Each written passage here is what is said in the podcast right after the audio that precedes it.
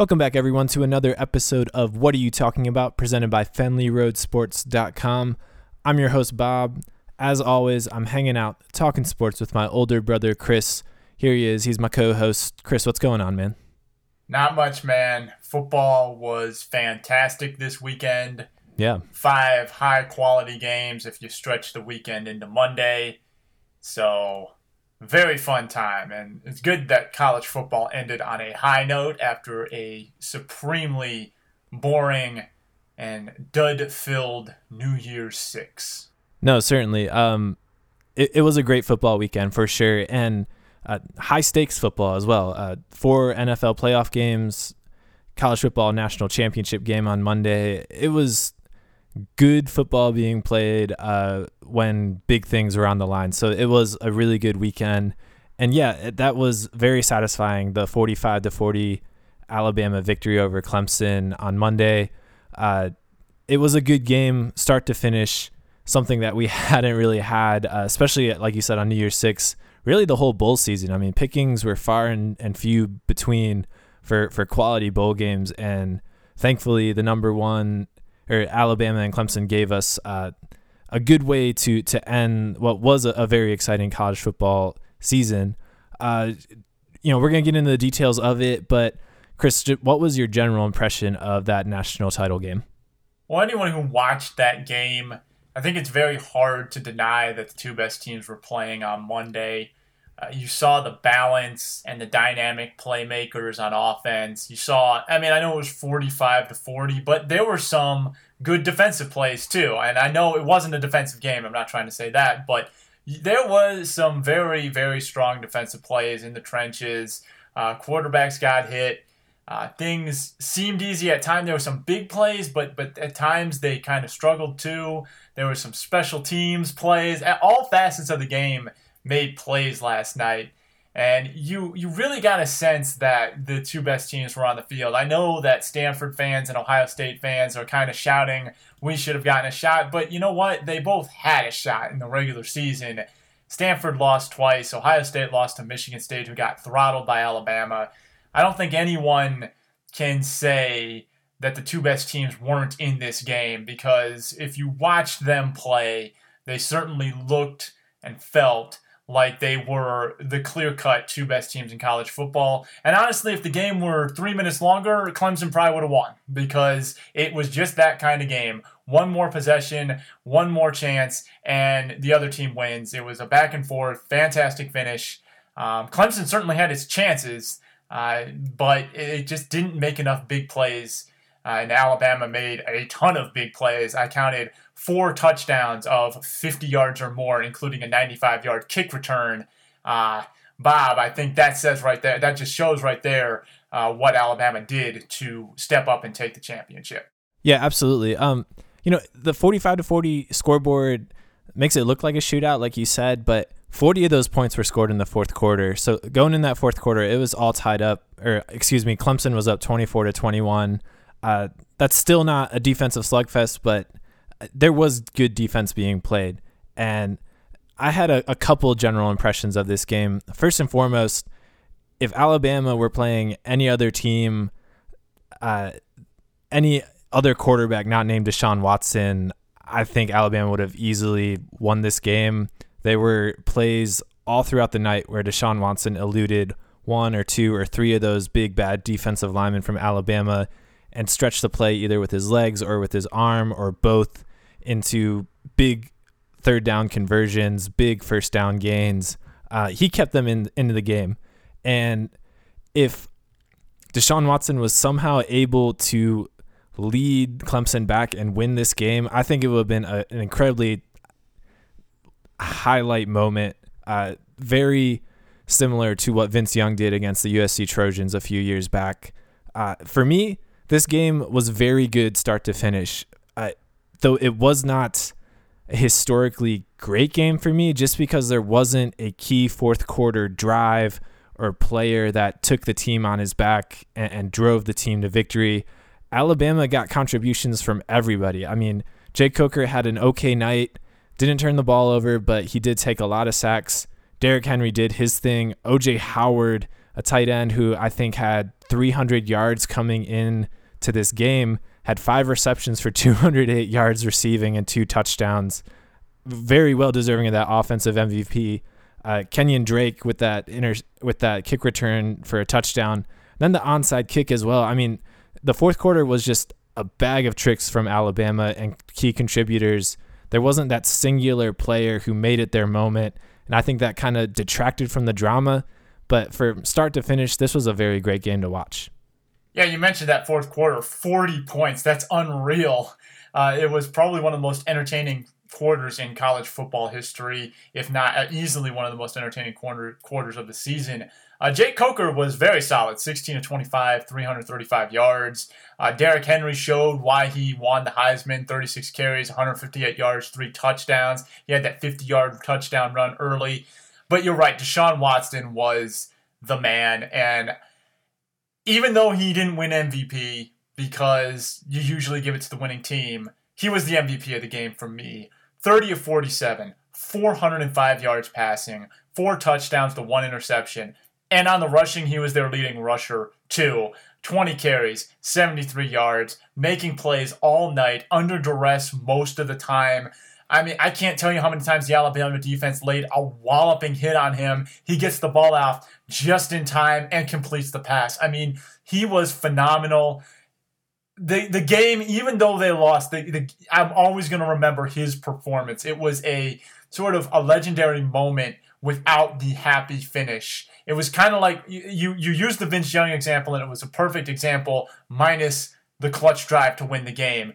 Uh, you know, had Derrick Henry not gotten in on that third down, I, again, I think Alabama would have gone for it on fourth down, but that's a story for another day. Uh, had they somehow stopped them there and Clemson gets the ball back down eight or five or whatever, and he could lead them down, then yes, that would have just been the ultimate finish. But unfortunately, it didn't happen for Clemson. But you're right, you got to give Alabama all the credit in the world. How many times have we talked about Alabama special teams letting them down? A lot.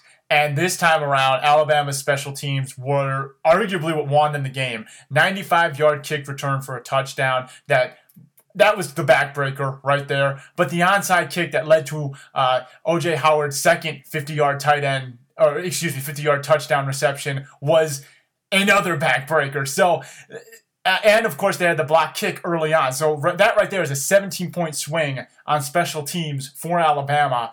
Easily the difference in the game. Alabama special teams were huge last on Monday, and arguably the and probably the reason that they won the game. Yeah, certainly. Special teams they've cost Alabama so many games. Uh, ha- have put Alabama in such tight situations in the past, and last night it came through for them, and they they came up big. I, I also think that um, Lane Kiffin deserves a lot of credit for calling the game that he called last night uh, I, I, tell you, the last two years uh, with Lane Kiffin as offensive coordinator, I know that he has gotten a lot of flack for his head coaching stints at Tennessee and USC and uh, Oakland and the NFL. But as an OC in the last two years with Alabama, I've never seen more receivers get open, wide open down the field, 30 yards down the field, where there's just not a single defender around him. Then with this Alabama offense called by play Lane Kiffin, he called some really gutsy plays at certain times that led to huge gains. He got guys wide open again last night. OJ Howard was wide open a couple times. Um, I, I think he deserves a lot of credit for just using Derrick Henry as a decoy in some of those short yardage situations and, and calling these play action plays that, that led to huge bombs for Jake Coker, who, uh, while his stats do s- reflect a good night, he was having trouble at times, and he was having trouble making reads. He was holding on the onto the ball a lot. I think the Clemson defensive line had at least six sacks on him. So I think Kiffin deserves a lot of credit for last night for uh, kind of adjusting that offense and getting some huge plays that Alabama's always been known for. Yeah, certainly. I mean, Lane Kiffin has done a fantastic job as a coordinator in Alabama. You know, his stint at USC didn't end well he had Tennessee playing pretty well his one year there. I don't think he stayed long enough to forge a true legacy. And I kind of thought he got a raw deal in Oakland. I thought when they fired him, they were turning it around. The year before, they could have fired him because they had a disappointing year. But but the, when they fired him, it was an odd time. They were kind of turning the corner there. So Lane Kiffin is a is going to be an intriguing name to watch if he gets a what would it be a fourth chance at a head coaching job between his college and pro experience. Uh, I certainly think yeah. that he's probably going to be a head coach again sometime soon with all the success that he's had with Alabama. Whether or not it's this year or next year, I don't know. I think it would probably be a little too late for the college ranks, but there are still a lot of pro jobs open right now. I mean, only one uh, one has one vacancy has filled, so wouldn't surprise me if people kick the tires and see if Lane Kiffin is open to returning to the NFL. Yeah, certainly. He's only 40, which is hard to believe that he's a former head coach of three big time programs, uh, two on the college level, one at the NFL level, and he's already had a redemption at Alabama. He's only age 40, so he has tons of time to become a head coach. And I think the next time he actually becomes a head coach, he, he might stick because, like you said, he showed promise in the past, has gotten a raw deal, has brought some other things upon himself. Uh, maybe was unfairly billed as a savior for for USC, um, but the last two years at Alabama, he kind of took some humble pie, and I think he does have a promising future and, and is still very young. Um, he's under Nick Saban, who now Alabama four national championships in the last seven years. Chris, what does this final national championship, this latest one, do to Alabama's legacy, and what does it do uh, for Nick Saban's legacy, who also has that fifth one with LSU? Well, his legacy in college is forged in stone, and it was before this game. You know, one of the first podcasts we did was the Super Bowl. Actually, it was our first podcast, our Super Bowl recap, and we had a similar situation with Brady and Belichick. And you said it best. Their legacy was already formed. That Super Bowl meant nothing. It was just icing on the cake. This is just icing on the cake. I mean, Nick Saban has been the number one coach in college football for at least the last 10 years, ever since he returned to Alabama. And even before that, with LSU, he was a high quality head coach. This just puts him even further in the stratosphere. Um, losing this game wouldn't have tarnished his legacy. I mean, he has four national championships with two different programs his college legacy is perfectly intact, and you can't argue that he is the best coach in college football right now and has been for at least the last decade. Um, certainly, those two years in the NFL uh, are have a lot to be desired. I don't know if he'll ever make the jump to try to redeem himself, kind of like what Pete Carroll is doing. But I think you're seeing now in this age of the NFL, college coaches moving up are having more success. Pete Carroll, Jim Harbaugh, Chip Kelly, before he got all the power, had back to back 10 win seasons. So this isn't your old school NFL. I think the rule changes in the NFL make it easier for a college coach to succeed because you're seeing more college esque formations in the NFL, college esque type things happening in the NFL. I think that's the only blemish on the Nick Saban legacy is that he went to the NFL and failed. But if you're talking about him as a college coach, you can't deny it. He's the best, easily right now and of his era. The only question is will the NFL tempt him to try and uh, redeem himself and prove that he can win at that level as well? I don't know. Yeah, I, I, I just get the feeling that he's really not interested in going to the NFL, and it's hard to blame him. He has such a a powerhouse going in terms of recruiting and what he's able to accomplish in the SEC. So yeah, I, I agree with you completely. This is uh, last ten years, last fifteen years. This has been the Nick Saban era, and you know it. The last eight years really have been the Alabama era as well, and and even before this game, that was the case, and, and now it's uh, virtually impossible to argue otherwise. Um, he he he has been the best uh, uh of his generation uh, uh at the college level. So yeah, I just don't think that he's really interested. I think his strengths in terms are program building, are running a program, and, and bringing in guys that fit your program, and he does that probably better than anybody else at the college level. I don't think those skills translate to the NFL, uh, where you need good coaching and and, a, and, a, and great game playing. Not saying that he's bad at that, but his strengths lie in, in running the program, which is a little more hands on than what he would do at the NFL. So I think he's in the right spot, and I don't think he's going anywhere. There's some general managers opening too. Maybe he'll go to the NFL as a GM. I'm obviously just kidding. Not going to happen. He would not leave the Alabama job to take a general manager's post. But yeah, I, I don't see why he would leave. I mean, the only reason he'd leave is for himself to prove to everyone that he can coach at that level. It's sort of an ego thing. He's got the yeah. best gig right now. He has four titles in college. He's not going anywhere. He's set in stone in Alabama. He's got that well oiled machine revving up. The only thing that could derail it is NCAA infractions, which who knows? I'm not I'm not insinuating anything yeah. there, but certainly that would be a buzzkill. Uh, but the point is, I mean, he's got the great gig. He's he's set for life. He's a made man. It, it, he doesn't need the NFL. Yeah, no, I, I don't see it happening. I he's getting up there in age as well, so he, he's in the perfect spot. I think uh, Alabama could add to its trophy case with him there. Uh, they show obviously show no signs of slowing down. Um, you know, Alabama has a clear legacy that's been laid the last 10 years. Clemson, though, this was a coming out party for them. Finally making a big step forward, a team that's been loaded with talent for the last few years under Dabo Swinney, but uh, this year, obviously, an undefeated regular season, uh, semifinal playoff win, going into the national championship. Chris, what do you what are you making of Clemson's future? Well, Dabo Swinney showed that he is a bright coach with a bright future. And Clemson's a program that has been on the cusp for the last two or three years. I mean, they've produced a lot of great talent. Sammy Watkins comes to mind.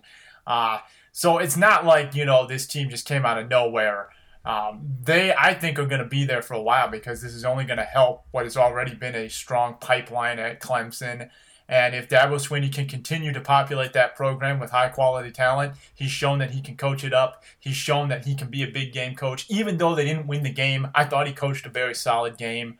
And I just think that Clemson has a very bright future.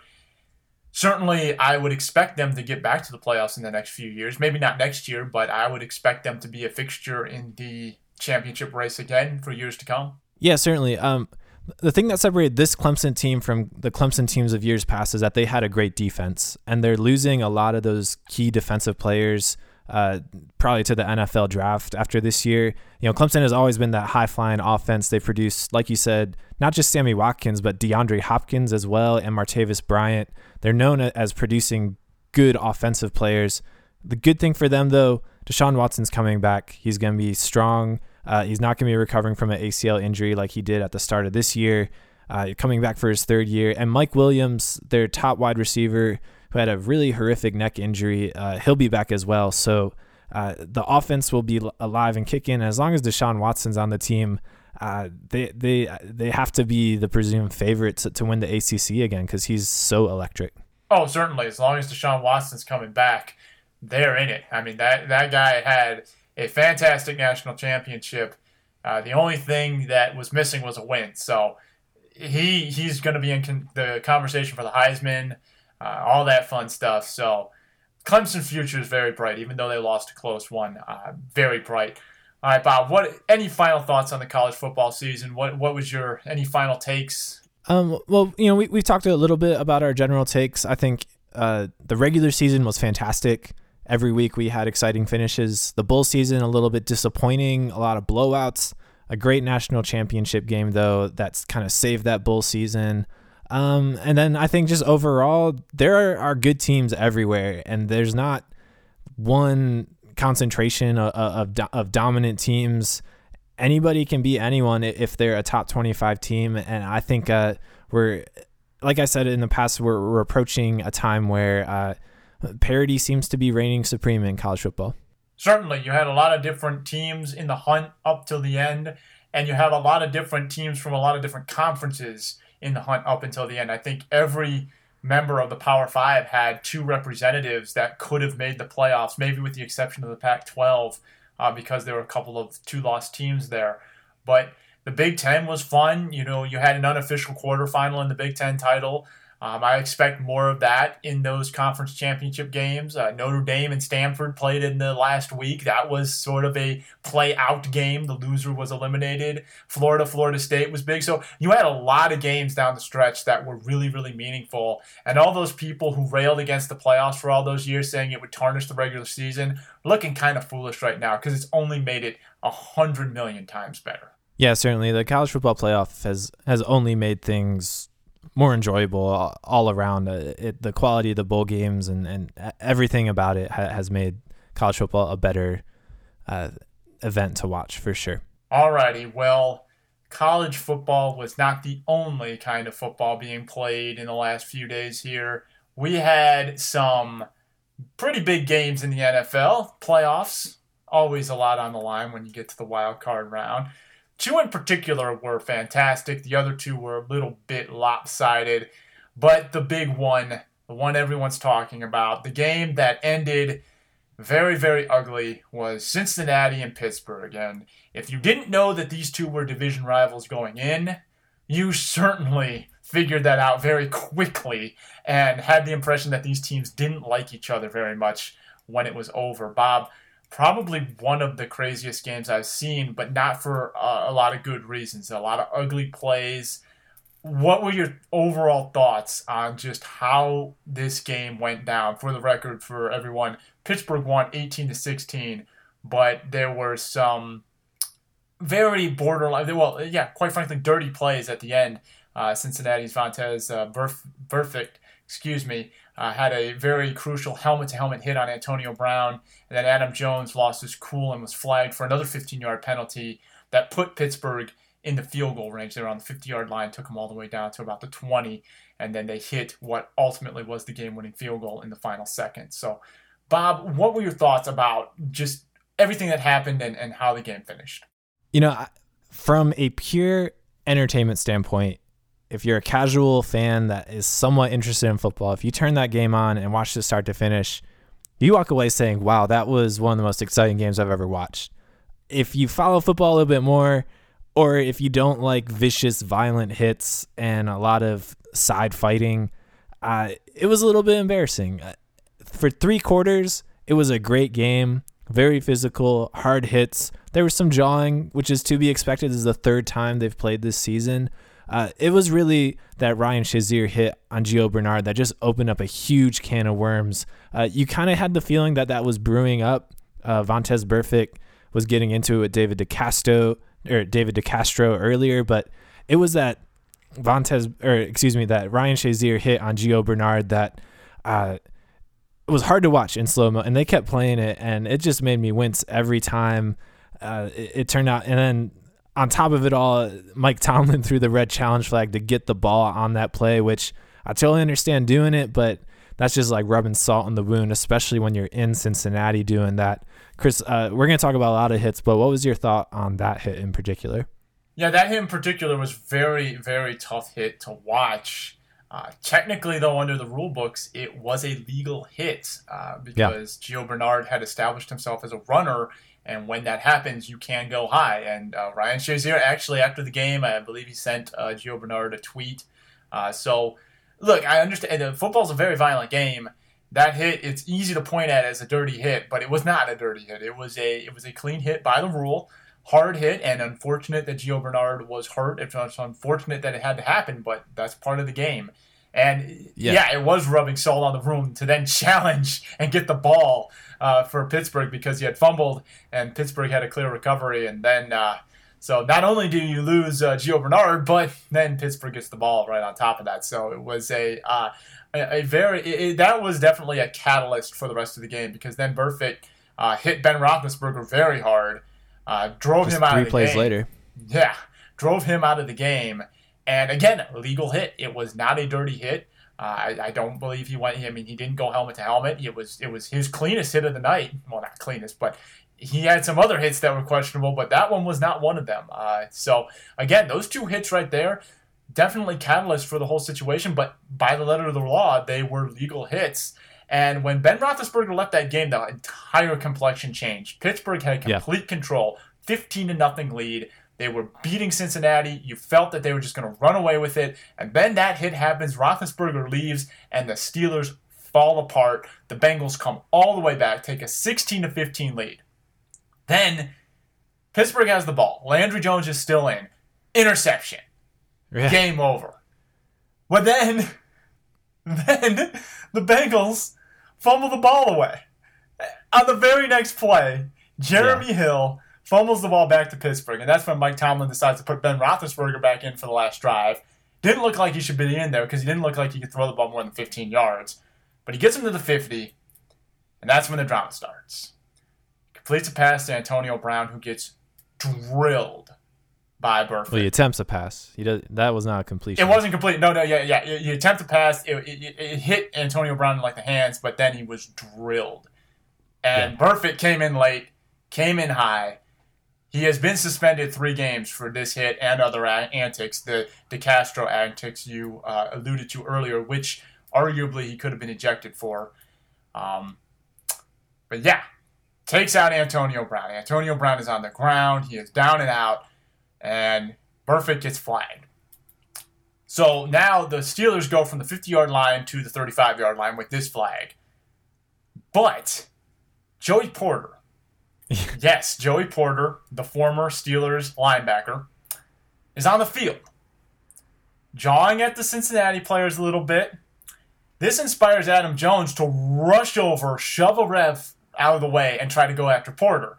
Porter's just snickering there, his back's off. Porter didn't do anything violent, he just antagonized. He wasn't supposed to be on the field, though. That is against NFL rules because he's an assistant coach. He's not allowed to be on the field in that situation, only the medical staff are.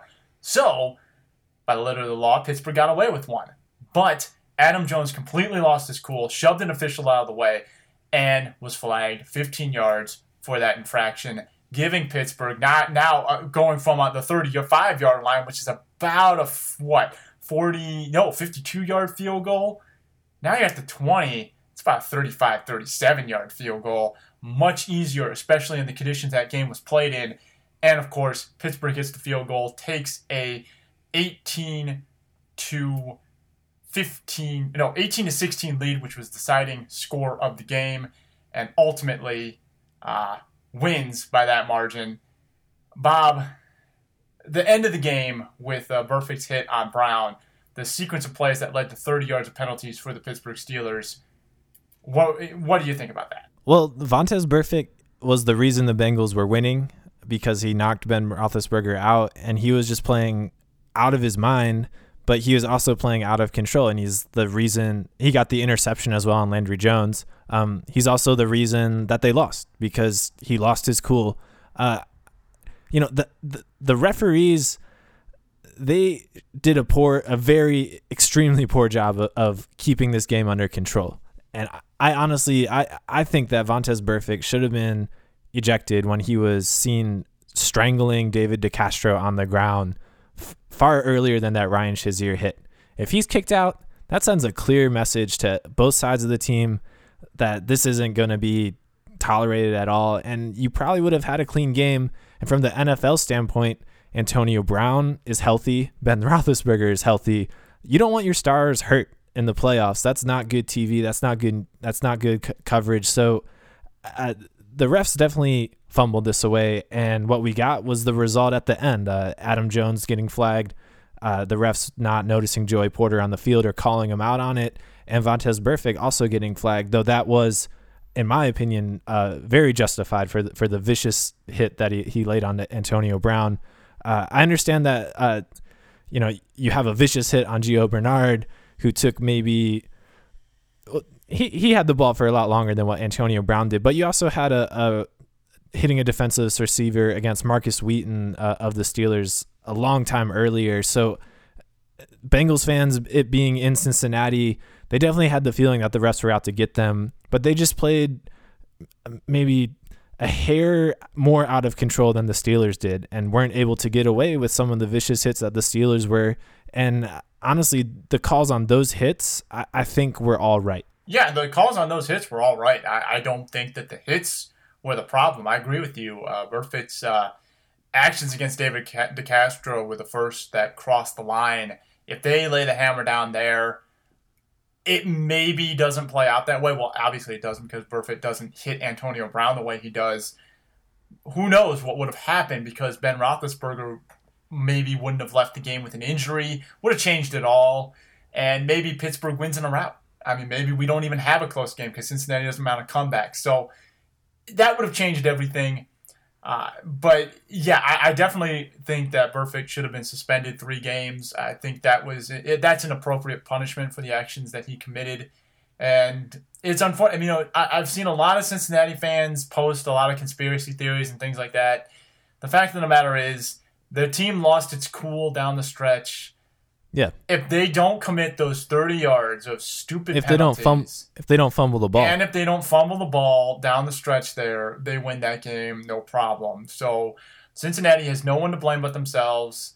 Uh, it, it, was a very tough loss to watch, uh, especially being from Cleveland. We're we're used to losses like that. Yeah. And uh, it was very Cleveland esque loss, but the Bengals have no one to blame but themselves. Bob, you mentioned the injuries to Brown and Roethlisberger. Obviously, those are going to play a huge factor in Denver this weekend.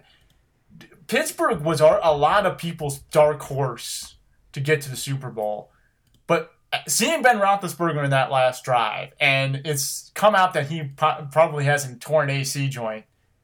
Do they have any chance in Denver? They have a chance if they can get Roethlisberger and Brown on the field and playing somewhat like the players that we've seen.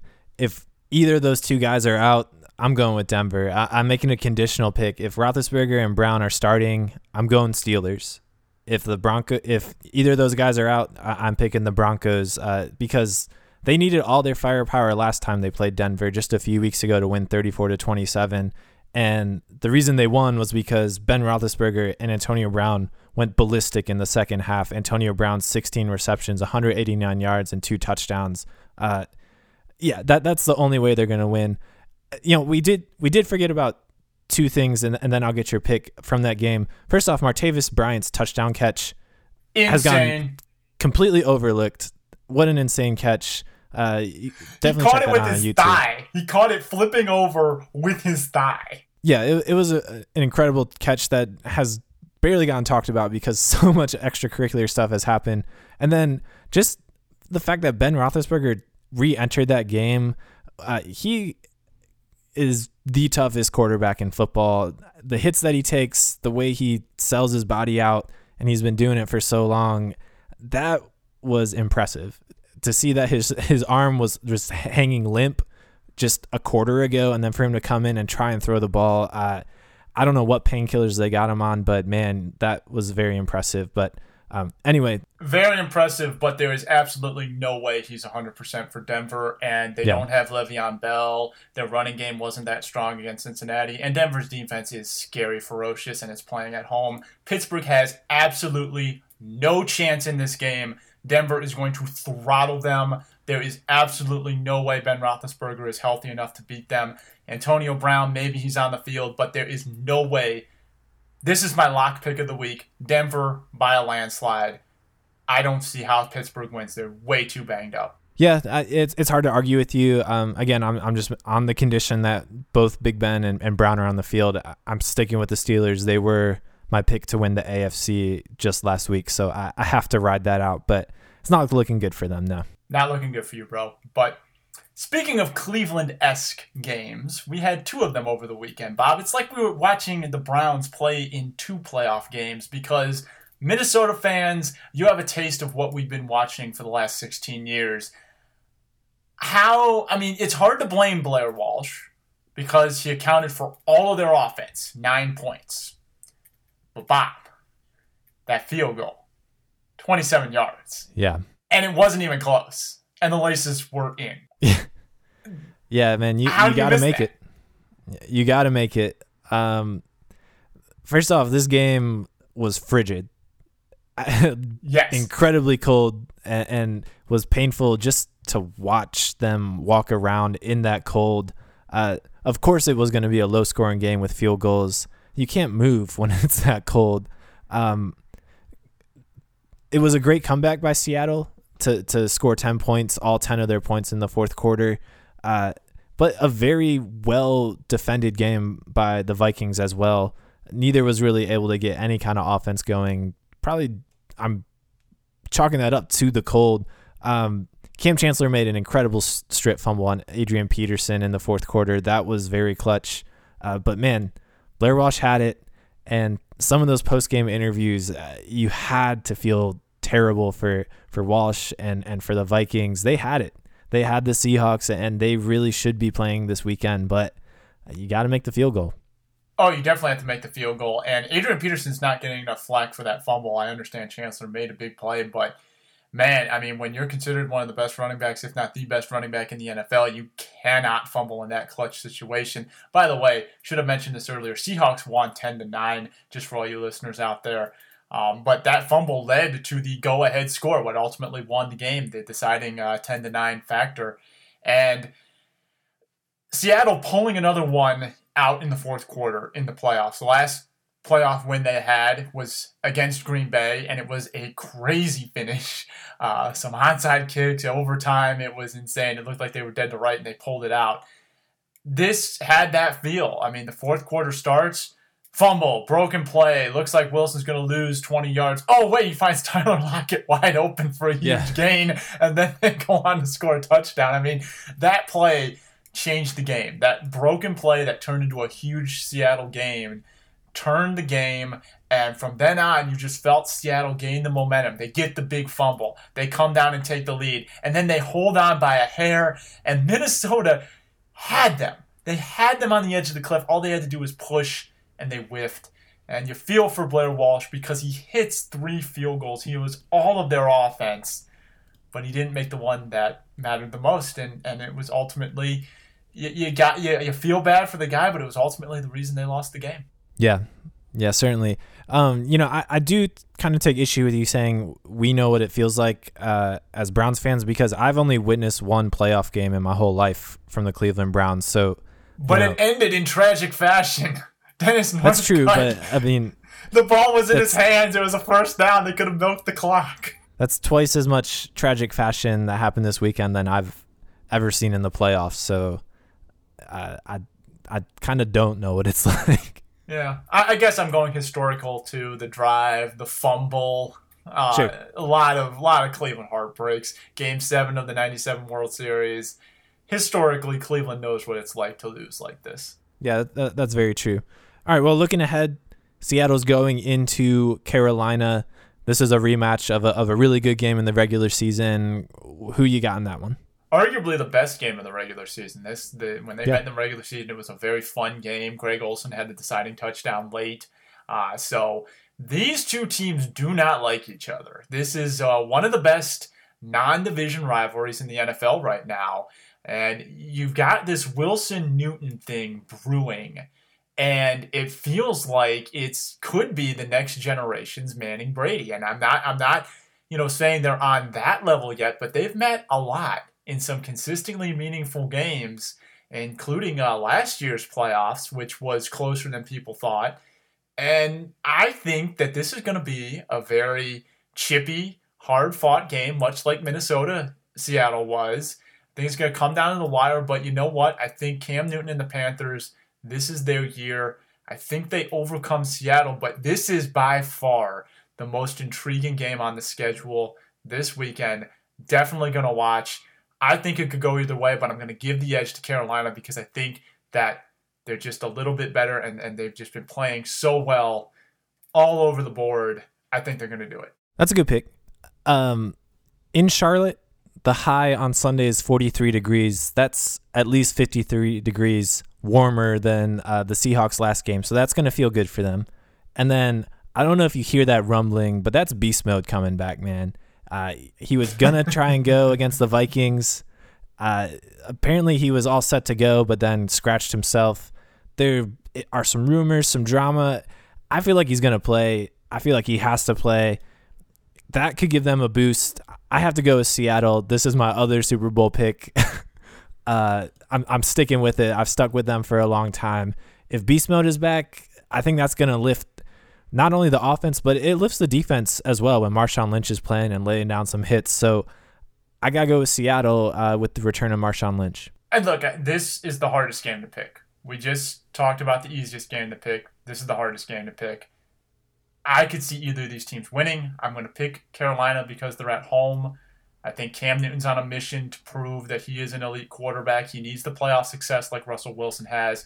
I think this is the year he gets those feathers in his cap and ascends into that elite. He's already an elite quarterback, but you need the playoff acumen to really cement yourself as an elite quarterback. It, if he loses now, yeah, everyone will say, okay, you had a really great season, but I think that's going to motivate them and him a little bit more. I think they get it done in the playoffs, and this is a big rivalry game. I think they're going to be extra motivated to knock Seattle off of their, you know, two-time defending NF- NFC championship. Yeah, I can see motivations playing out on, on both sides as well. But I, I agree with you. I think that's going to be makes for the most exciting game. Um, all right. Well, we, we have two more playoff games to talk about. Uh, Washington versus Green Bay. Green Bay, the road team, Aaron Rodgers coming in, and they kind of took off, especially late in that game. Dropped a lot of points on Washington. Uh, surprised both you and me. We both picked Washington for the game uh, to win this game, uh, a 35 to 18 win for Green Bay. Chris, what are your thoughts on that one? Yeah, it's amazing. We should have mentioned this earlier. All four road teams ended up winning. We picked three road teams, but I, what you picked them all. I picked Washington. I actually thought Washington had a little bit of momentum and the Packers were floundering, but I overlooked the fact that the uh, Washington has one of the worst run defenses, and Green Bay's rushing attack finally came alive with Eddie Lacy, James Starks combining for over 100 yards. Aaron Rodgers, you look at his yardage total and you're saying, man, but he st- really looked like the Aaron Rodgers we're accustomed to seeing 21 of 36, two touchdowns, 210 yards. Captain Kirk, Kirk Cousins had a solid game. 29 of 46, 329 yards and a touchdown, but he piled up a lot of yards because they had to throw it. Um, not not the most efficient day for him. Washington couldn't get anything going on the ground, and this game got away from them quickly when Green Bay scored those 17 points in the end of the second quarter. Uh, they were down 11 nothing, 17-0 run, and then took it to them in the second half, 18 to 7. So just Green Bay proved to be a little bit too much for Washington and uh, moved on. Yeah, I I do think that the Green Bay Packers might have found something. They lined Randall Cobb up a lot in the backfield. Uh, he got five rushes, and, and those weren't really end arounds. Those were between the tackles rushes that they gave him. So I, I think they are finally adapting to this kind of limited offense that they have late in the season. Um, that being said, I was never really sold on the Redskins, even though I did pick them to win. I, I was just kind of less sold on the Packers. Uh, let's see what the Packers are going to do next week heading in to Arizona. Uh, that's a team that demolished the Packers late in the season. Uh, this will be the test, and if Green Bay prevails, then then then I will be able to uh, make some judgments on them. But until then, I, I'm kind of still hesitant to to kind of ride the Green Bay train. Yeah, I'm not riding the Green Bay train at all. Arizona's going to win this game. It's in Arizona. They crushed them a few weeks back. I think it should be closer than that game because how could you not get closer than that game? It took forever. I think don't think Green Bay scored until the fourth quarter. So the key is, of course, the run. Green Bay got its running game going against Washington, a defense that is not that good. Arizona's defense is a totally different animal. And yeah. yeah. they're playing on the road again, but it's a totally different animal. And Green Bay is going to have to deal with a much tougher opponent. And by the way, a much better quarterback, a better offense, a more dynamic offense in Arizona. With a, you know, I think Arizona is just has so much more going for it than Washington. It's like they're moving up into a whole new weight class this is, I think, the second easiest game to pick. I'm not ruling the Packers completely out because I think Aaron Rodgers has that magic. But Carson Palmer's a darn good quarterback, too. Arizona's got a much better defense. I don't see Green Bay getting the running attack going as well as it did against Washington. And when Green Bay is not balanced, they struggle mightily. I think Arizona wins fairly convincingly. Yeah, I, I, agree with you completely. Arizona is head and shoulders a better team than Washington in all facets facets of the game. They have big time wide receivers. They have a big time quarterback. They have a really good defense, and they have a really good coach. Uh, it's in Arizona. We've already seen what happened when when Green Bay went up against Arizona. I, I think Arizona is going to handle uh, the Packers very easily. I, I don't think we have much to talk about in that game. Not this week, but maybe next week. Who knows? You never know, man. Yep. All right. Well, this last one, we saved it for last for good reason. It was easily, not even close, the worst game of the five we've talked about. Chiefs 30, Texans 0, Brian Hoyer 5 turnovers, 4 interceptions. Bob, need I say more? No, I, I think that's it. Uh, really, the, the big takeaway from, from this game is Jeremy Maclin got hurt and and that's really going to hurt the Chiefs if he can't go against New England. But yeah, this game was a blowout. The Texans just weren't able to do anything offensively. Brian Hoyer complete meltdown, like you said. Uh, so he was so bad that they thought that in goal line, lining up J.J. Watt at quarterback with Vince Wilfork as his as his lead blocker in a wildcat formation was their best chance to get in the end zone. And that play was a disaster. Uh, the the Texans just were were the worst playoff team in the field. Not even close. Houston was by far the worst team in the field. They were there on their defense and a product of a very weak division, arguably the weakest division. And you know, Brian Hoyer, Cleveland guy, but when you're when when you're two quarterbacks are the same two quarterbacks the Browns trotted out in 2014, that could be a problem. And Hoyer is a solid journeyman quarterback, but he's he can get maybe get you there if everything's right.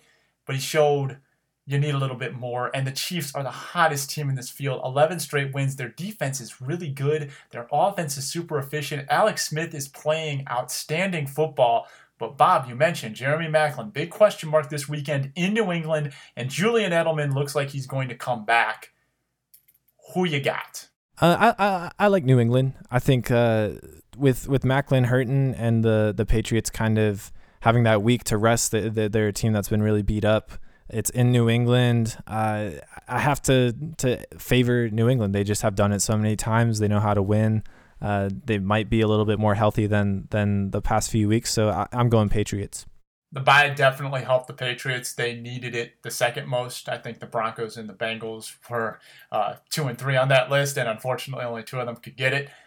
Uh, yes, I agree. I think New England wins, but I think it's going to be a very close game. I think that's that Kansas City defense is going to pose a challenge for New England, who has lost some of its its balance with LeGarrette Blunt and Dion Lewis out.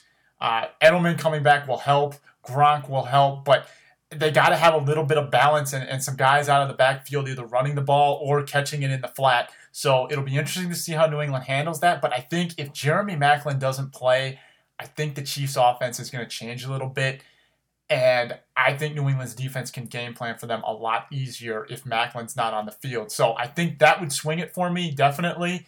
Even if he plays, I'm going to pick New England because I picked them to win the Super Bowl in the preseason. I'm not going to jump off now, much in the way you're riding that uh, Pittsburgh train.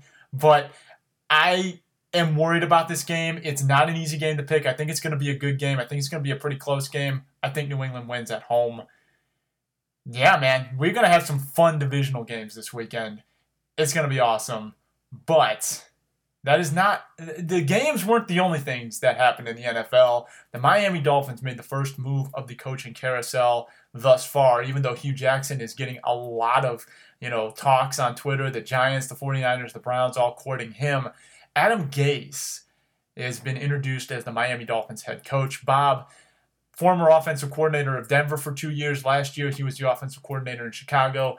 Is this a good hire by Miami? Yeah, he's been a hot name for a while. Uh I don't I don't know because his work as an OC has been with A Peyton Manning and that high powered Denver offense and B Jay Cutler and Alshon Jeffery. I mean, yes, he he did a good job game planning for Jay Cutler this year. He, he had a, a, a, good year, but uh, that's you know Jay Cutler has had lots of good years in, in the past. So let's see what he does with Ryan Tannehill as his quarterback without really a big name, big target at wide receiver.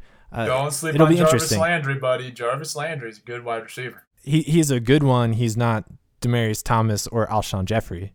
Okay, that's a little unfair. I, I know it's unfair, but that's what Adam Gase has had in, in, to play with. So uh, we'll see. I, I think it's a good hire just because, yeah, he's an up and coming name. He's a hot name.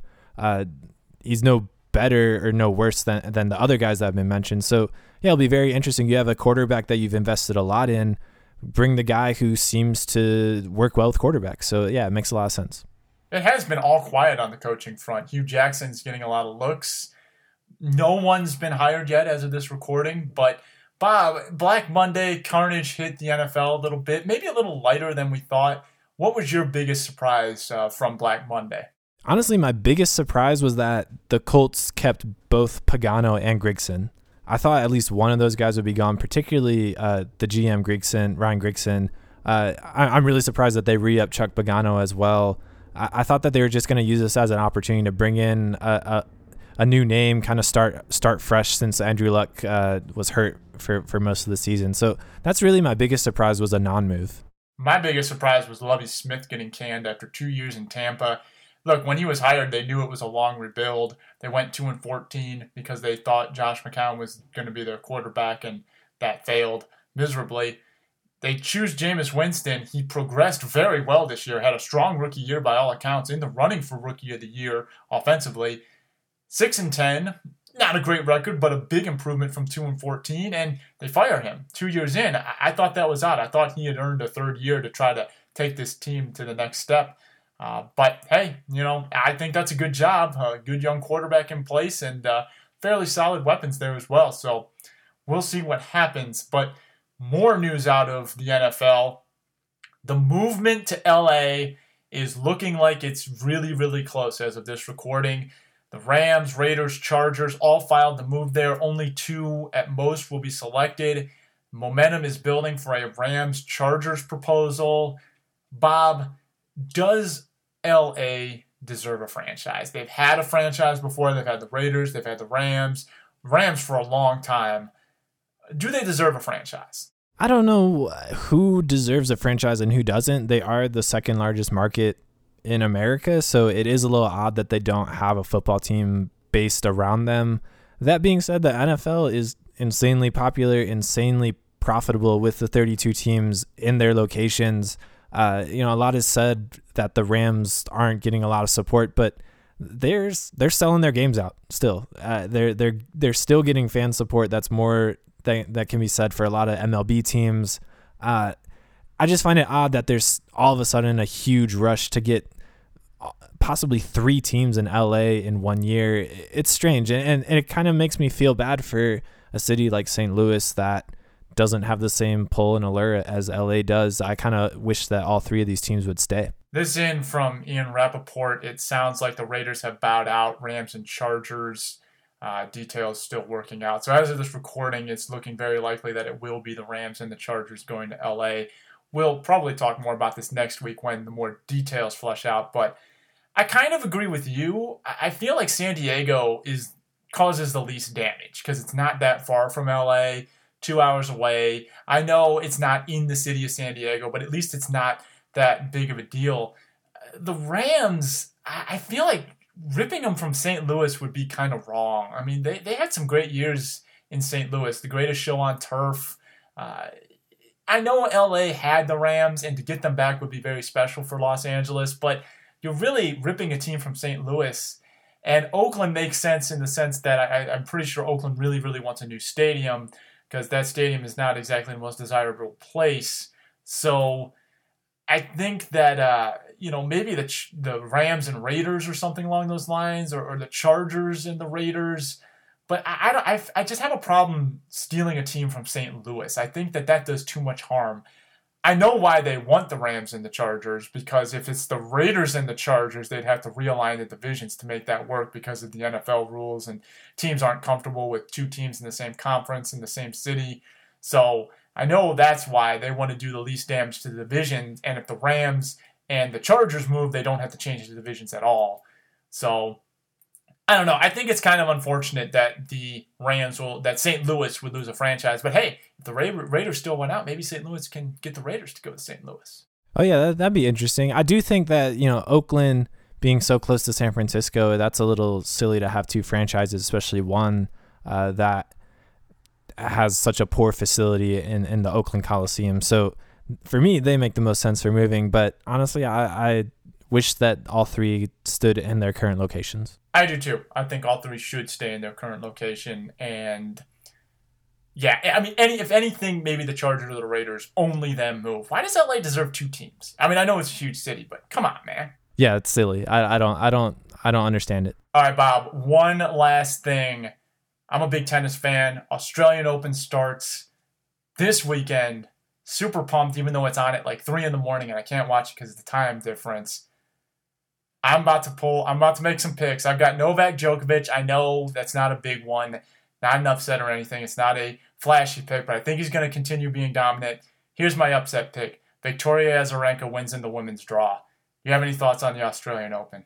Uh, I'm going with the favorites, man. Uh, Williams in the women's and Joker in the men's. I mean, I don't I don't follow it as well as you do, but those those guys are are rolling. So they are rolling. I'm, I'm sure they're favorites. I think Azarenka is back and she is going to win this tournament. She's won it twice. She didn't beat Serena Williams both times she won it, but and she's never beaten Serena Williams in a Grand Slam.